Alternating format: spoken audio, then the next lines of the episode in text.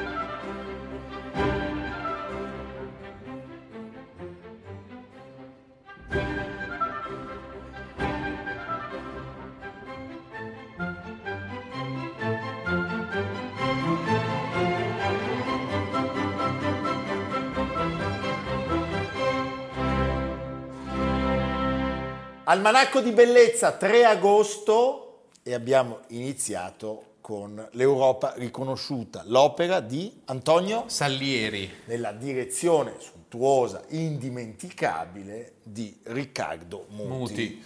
che riaprì il teatro. Faccio l'eco, io faccio l'eco. Lui fa l'eco. che riaprì il teatro alla Scala, Scala. dopo il grande restauro in occasione del 7 dicembre quello che poi di fatto fu l'ultima apparizione con i complessi scaligeri del maestro Riccardo Muti. Ma questa è un'altra storia. Noi oggi vi parliamo dell'Europa riconosciuta perché il 3 agosto, e quindi vi parliamo in realtà del teatro più bello e più importante al mondo. Una volta ad agosto si stava in città. Si stava in città. Cioè, tu sai quando era l'inaugurazione del teatro prima della seconda guerra mondiale? No. Non era il 7 dicembre, era il 26 di dicembre, il giorno di Santo Stefano. Ecco. Perché Poi non si andava in vacanza. Andava... Vallo a dire tu a quelli dell'Eni o a Tronchetti che il 26 dicembre devono andare a vedere un'opera di Wagner di quattro ore.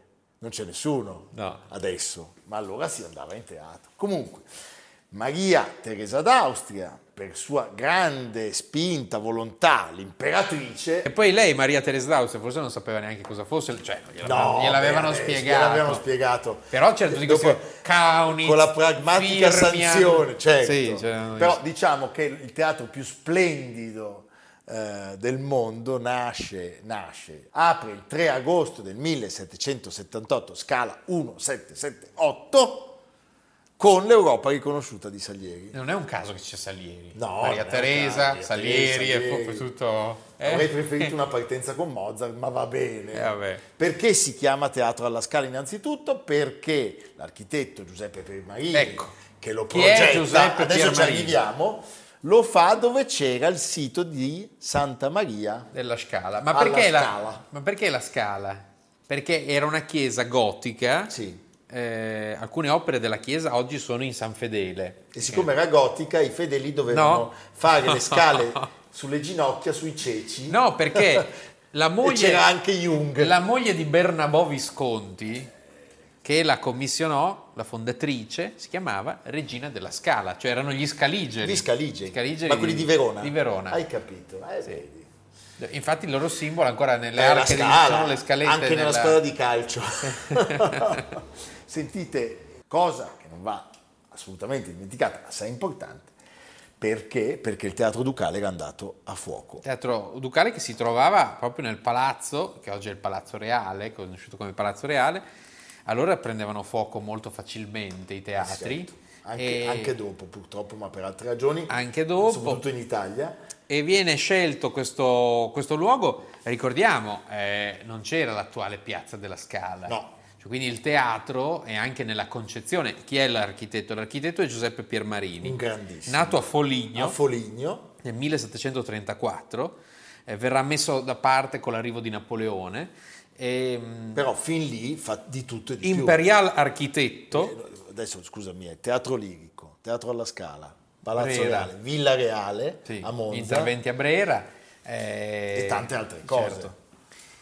E Imperial Architetto, allievo e collaboratore a Roma e a Napoli di Luigi Vanvitelli, Di Van Vitelli. disegna la facciata in modo che sia abbastanza incombente per la strada. Oggi il teatro Sì, sulla, sulla- sulla piazza è come il Duomo di Milano, cioè è in una piazza troppo vasta, non c'è l'effetto sorpresa. E poi c'è questo bellissimo portichetto davanti, perché le carrozze entravano sotto Certo. e poi giravano. Scaricavano. Sì. Beh, Forse anche la mi Topolino piace- ci passava sotto la... Sì, Sì. mi piace farvi sentire cosa ci ha detto l'ex ex sovrintendente, tra virgolette, straniero, e forse abbiamo già dato, cioè si potrebbe anche tornare a prenderne un italiano. Io mi, mi porto avanti per il prossimo. Stéphane Lisner a proposito del- della facciata della Scala, dal Tempio delle Meraviglie. Pour moi, c'était un théâtre euh, mystérieux où on avait l'impression que, à l'intérieur, euh, le mystère était complet. Et je pense que le fait que pendant la journée, les portes sont closes et que euh, on ne voit pas à travers ces portes euh, donne parfois l'impression que le théâtre est fermé. Allora, dall'anno di fondazione la Scala è sede del coro, dell'orchestra, del corpo di ballo e dal 1982 anche della filarmonica. Poi non possiamo non ricordare l'Accademia che eh, forma i professionisti del futuro, cioè parliamo di ballerini, scenografi, truccatori, sarti, professori d'orchestra. È il teatro dei milanesi, ha la fortuna di nascere bene e di proseguire subito in maniera straordinaria. Arriva una superstar pochi anni dopo l'anno di fondazione che si chiama Gioacchino Russini. Arriva un signore che si chiama Stendhal che è innamoratissimo del Sì, teatro. mi piace- Arriva Napoleone che ci va più di una quindicina di volte e ancora per tutto l'Ottocento e per tutto il Novecento è un luogo importantissimo per le vicende nazionali.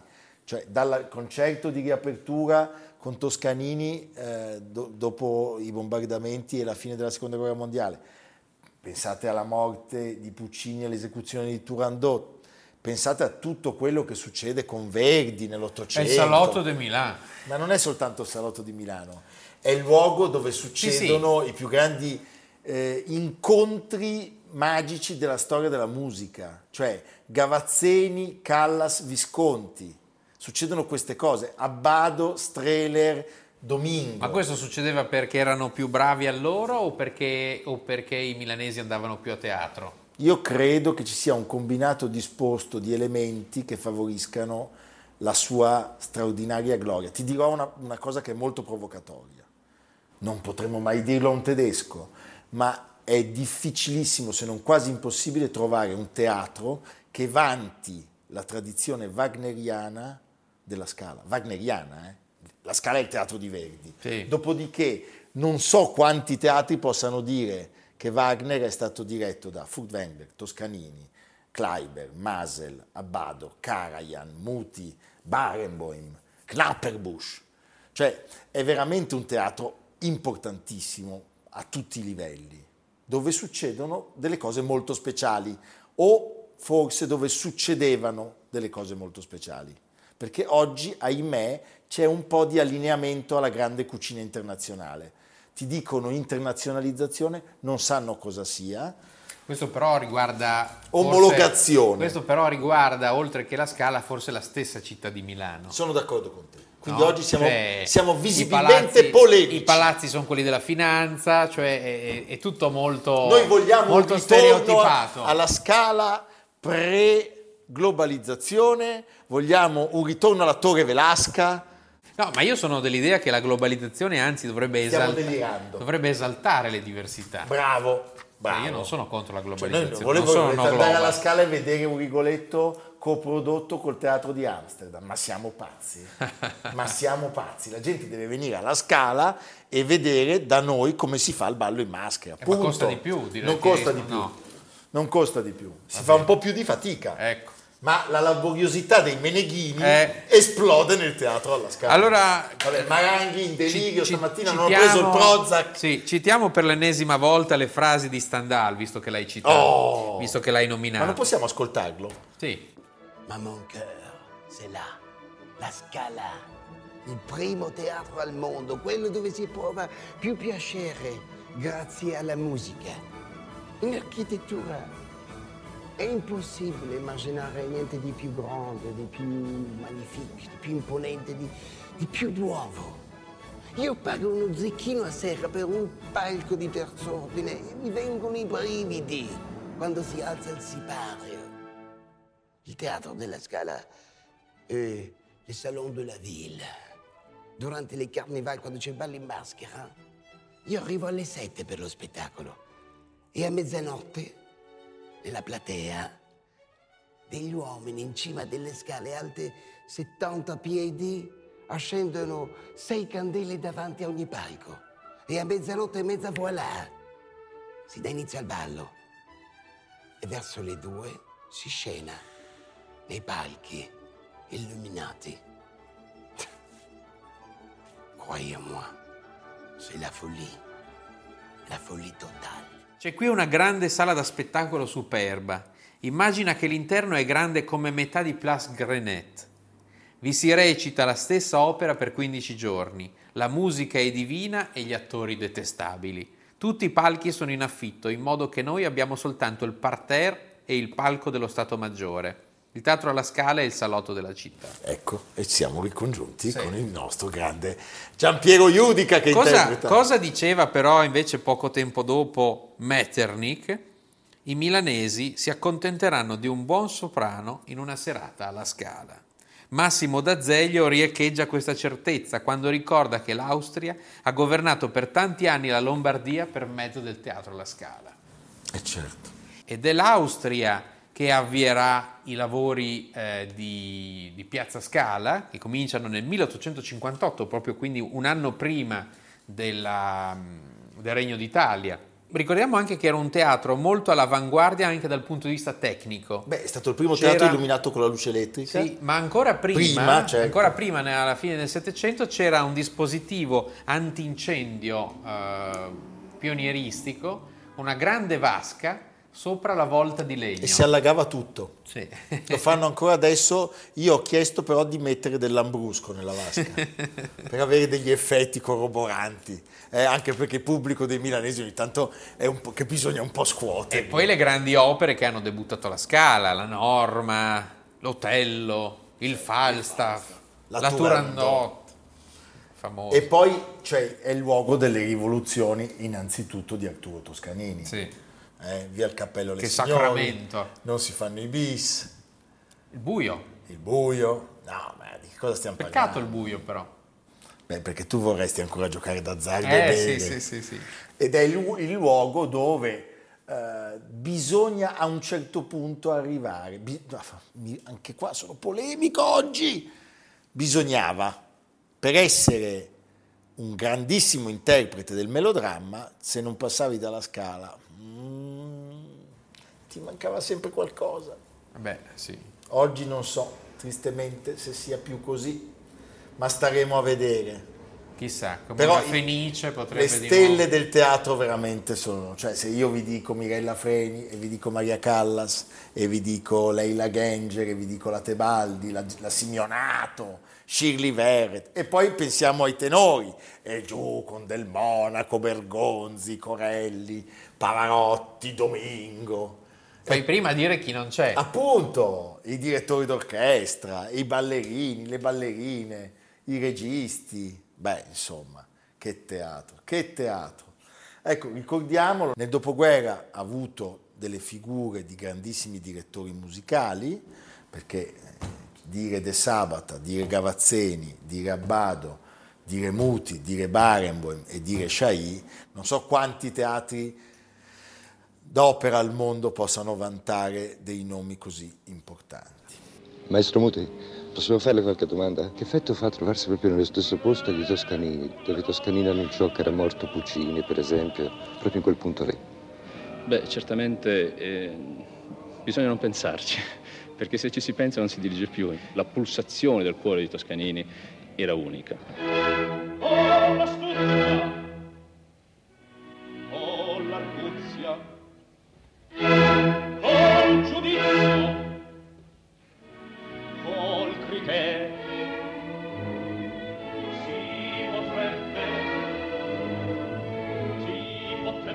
La Scala è il luogo dove accadono le rivoluzioni? Ebbene, Arturo Toscanini è l'autore di una delle più fragorose. Il paradigma per qualunque direttore d'orchestra salga da allora sul podio scaligero. Toscanini dirige tantissimo Wagner, poi Strauss, Debussy, argina gli impresari, scava la buca dell'orchestra, impone alle signore di togliersi i cappelli e vieta i bis.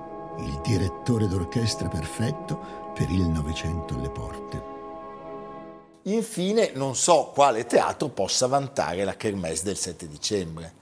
Cioè il 7 dicembre è dopo il concerto di Capodanno dei Wiener l'evento musicale classico più importante al mondo. Non c'è dubbio, è un- un- è una cosa unica. E poi è importante perché si parla del teatro, serve a tutti, si parla di musica, non si parla solo di Scale di Milano. È un momento importante. Quindi anche se c'è Valeria Marini che ci Ma va che benissimo. interviene sulla qualità della Ma, ma va benissimo, ma va benissimo, Ok. ma va benissimo. Poi Valeria Marino è una donna intelligente. Sì. Ci vediamo tra poco. Un ultimo contributo dal Teatro alla Scala.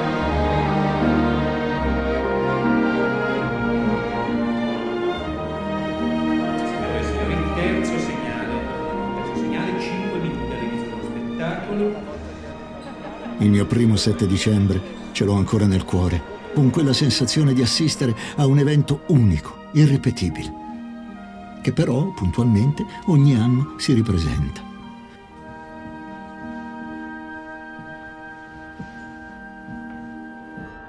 Perché la scala non si ferma mai, è un teatro in perenne movimento. Chi si ferma a guardarla ogni 7 dicembre è il resto d'Italia e del mondo.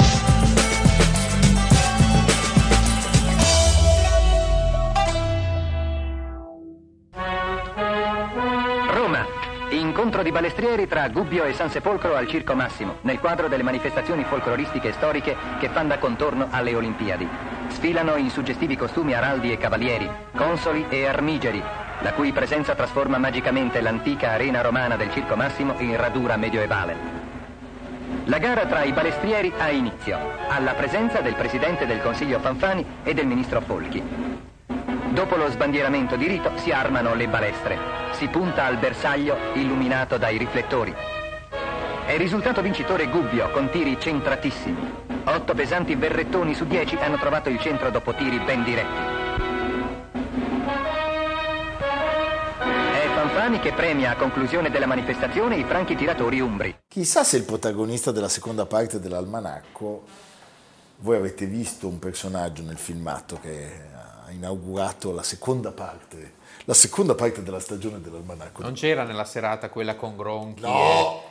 Quella che costa a Vianello e Tognazzi il posto. e col maestro Gavazzeni che fa partire cos'era la Marsigliese Sì, e, e Gronchi cade per terra. e Gronchi cade per terra. Mamma mia. Il 3 agosto che cosa accade? Accade una cosa molto importante. 1960, per fortuna il monocolore Democrazia Cristiana presieduto da Tambroni cade Cade ignominiosamente, potremmo dire. e dai voti dell'MSI cade ignominiosamente e ottiene la fiducia eh, al Senato e si insedia il terzo governo Fanfani.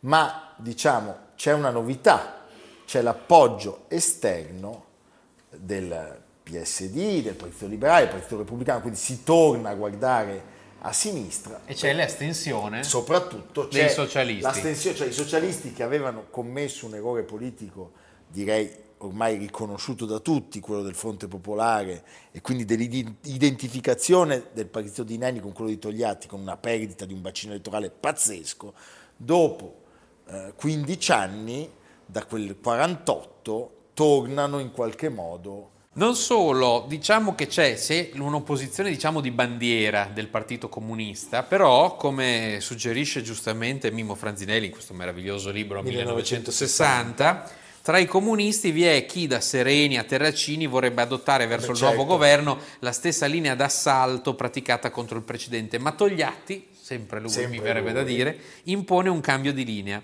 Non sono d'accordo che questo sia uno dei soliti governi DC. Ora il governo garantisce le libertà.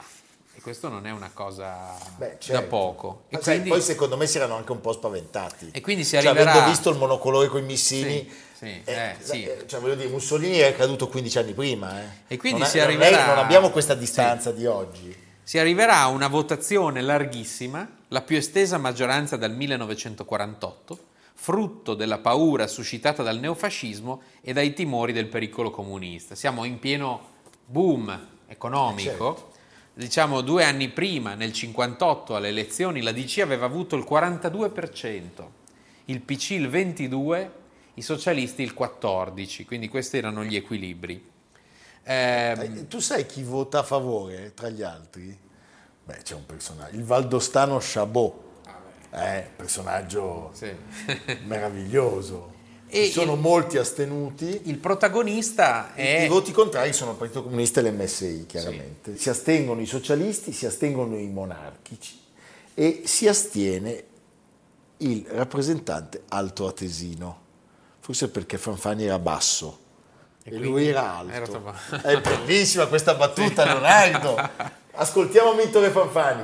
Uno dei massimi problemi dei regimi democratici è quello di promuovere efficacemente e tempestivamente il progresso delle zone sia demografiche sia territoriali più arretrate. Chi guardi la politica italiana degli ultimi anni riscontra una certa continuità in questa attività che il governo ha promosso per far sì che le zone demografiche o territoriali più depresse o arretrate potessero evolversi, almeno dal punto di vista economico, come premessa alla evoluzione politica. A questo scopo appositi organismi di partito svilupperanno la loro attività. È sembrato opportuno, in quest'opera di valorizzazione della democrazia e di difesa della libertà, chiamare a raccolta tutti gli italiani che avessero qualche cosa da dare o da dire a questo proposito. Perciò la democrazia cristiana dal primo di agosto ha lanciato una campagna per la raccolta di un fondo destinato a potenziare il suo sforzo per lo sviluppo politico e organizzativo delle zone depresse. Che personaggio, ricordiamo un attimo. Fanfani era nato nel 1908 a Pieve Santo Pieve Stefano, Santo Stefano, era Arezzo, aretino, aretino, cattivo come, avrebbe, come avuto il la, demonio. avrebbe avuto la sua più grande delusione esattamente 50 anni fa, nel, Divorzio? 1970 no, nel 1971 era il candidato della DC al Quirinale, ma non passò. Non sono d'accordo. Per me la delusione più grande della vita Eh politica di Fanfani è stato il divorzio, che con un coraggio Sai cosa gli disse Andreotti? straordinario lui si è messo Sì, sulle sì, spalle. sappiamo. Eh, Sai cosa gli disse Andreotti? E gli chiese Fanfani, ma per i franchi tiratori? E l'altro gli rispose, non c'è problema, non ci sei tu a, a gestirli, e quindi, lasciando intendere che... Allora, alla fine degli anni 50 lui era l'uomo forse più potente del paese, accumulava le tre cariche più importanti, cioè Presidente del Consiglio, Segretario della DC e Ministro degli Esteri. Era un uomo di grande, se non di grande statura, nel senso eh, di grande statura eh, politica, era un cavallo di razza, no? come, si, come si è sempre definito, e era allievo di Dossetti, amico di Lapira e successore di De Gasperi. De Gasperi muore nel 1954 e in qualche modo lui ne prende l'eredità. Era un economista di vaglia, e e non tutti sanno che il primo articolo della nostra Costituzione è stato scritto da lui. L'Italia è una repubblica fondata sul lavoro. Ehm, è un uomo deciso, forse troppo deciso, un po' assopiglia tutto e quindi si scontra con un partito che in quel momento comincia a essere eh, diviso tra correnti. Mi piace citare questo pezzo eh, di Giordano Bruno Guerri nella sua antistoria. Ricordiamo appunto che Fanfani era già stato Presidente del Consiglio nel 1958. Era stato due volte, una volta per 20 giorni senza fiducia e una volta per 7 mesi. Eh, e quindi siamo ancora prima del governo Tambroni. Amintore Fanfani voleva portare i socialisti al governo, era la manovra ideale per isolare del tutto il PC, rilanciare il proprio partito dopo gli ultimi modesti esecutivi di coalizione centrista e realizzare un riformismo moderato in cui parte della DC e della sinistra si sarebbero potute riconoscere facilmente. Ma la destra democristiana, con le gerarchie vaticane e le organizzazioni cattoliche, non voleva la cosiddetta apertura a sinistra, c'erano delle vignette meravigliose sull'apertura a sinistra. Rappresentando interessi precisi, sapeva che l'ingresso dei socialisti al governo avrebbe significato fare importanti concessioni economiche, varare nuovi interventi pubblici e approvare qualche nazionalizzazione, come quella dell'energia elettrica, tema che ritorna più volte. Soprattutto però c'era un terrore diffuso e irrazionale di avere la sinistra al potere, un meccanismo messo in moto dalla logica religiosa capace di suscitare fobie esagerate. La paura fu tale che persino la corrente del primo ministro fu scossa e il governo cadde, costringendo Fanfani alle dimissioni anche dalla segreteria del partito nel gennaio del 59. Quindi Certo. lui sembra Sembra il capolinea. capolinea. E E, invece, invece- e invece- Tambroni, Beh, Tambroni, Galeotto fu Tambroni. Galeotti fascisti soprattutto, succede appunto qualcosa di inaspettato e alla fine il gr- grande regista di questa operazione è quello che molti hanno descritto come un suo nemico e che in realtà eh, deve essere raccontato rispetto a un rapporto molto più complesso. A me è capitato di ascoltare recentemente un'intervista di Ettore Bernabei che quando parla di che, Fanfani- suo storico, che fu suo storico Fanfani. collaboratore. E però Di Moro, con cui Bernabé aveva un rapporto molto fluido, dice "No- non si può ridurre tutto alla disfida di due galli nel pollaio. No. Cioè, è un rapporto molto più complesso e lui dice, Diciamo che- tra l'altro loro erano logorati dalle loro rispettive timidezze. Cioè quando si vedevano la, la loro timidezza, che era una timidezza che spi- spingeva all'azione Fanfani e di più ai silenzi Moro, creava un cortocircuito tra i due. Ma insomma, quella... C'erano i Morotei, i Morotei, c'erano i Dorotei. cioè i Dorotei, poi i Dorotei, Santa Dorotea, dove Santa Dorotea, sì. poi arrivano i Morotei perché diventano quelli di Moro. Di Moro, Eh, sì. vabbè, insomma. E però ecco diciamo che sia Moro che Fanfani appartenevano alla stessa linea in fondo, solo si mh, muovevano in modo diverso, ma la, la stessa sensibilità in qualche modo, no? Tieni presente che tutto questo poi poteva avvenire solo con il semaforo verde degli americani.